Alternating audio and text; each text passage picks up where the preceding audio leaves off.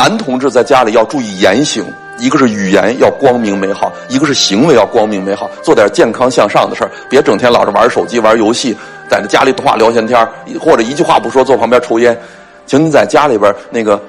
读书学习，听听传统文化，搞搞诵读，拿本四书五经像模像样在那看一看，对吧？因为老师我不喜欢，如果你喜欢，你就拿出来叫真实人生；如果你不喜欢，请你装出来叫艺术人生。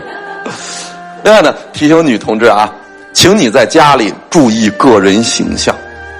我们很多女同志在外边光鲜亮丽，在家里就特别随意，不化妆、不洗脸、不注意形象，穿着那个家居服，这个里里外外，要不然就手里拿一什么东西，指责完这个，指责那个，这是非常非常可怕的一件事儿，对吧？大家在家里边要注意形象，男人的言行，女人的形象是家里边一个美好氛围的一个非常重要的因素，这个对他成长是非常重要的啊。感谢您的收听。现推出赵玉平老师人生自我管理必修课程，获取课程请关注公众号 a b a m 六九六，回复赵玉平三个字就可以订阅课程。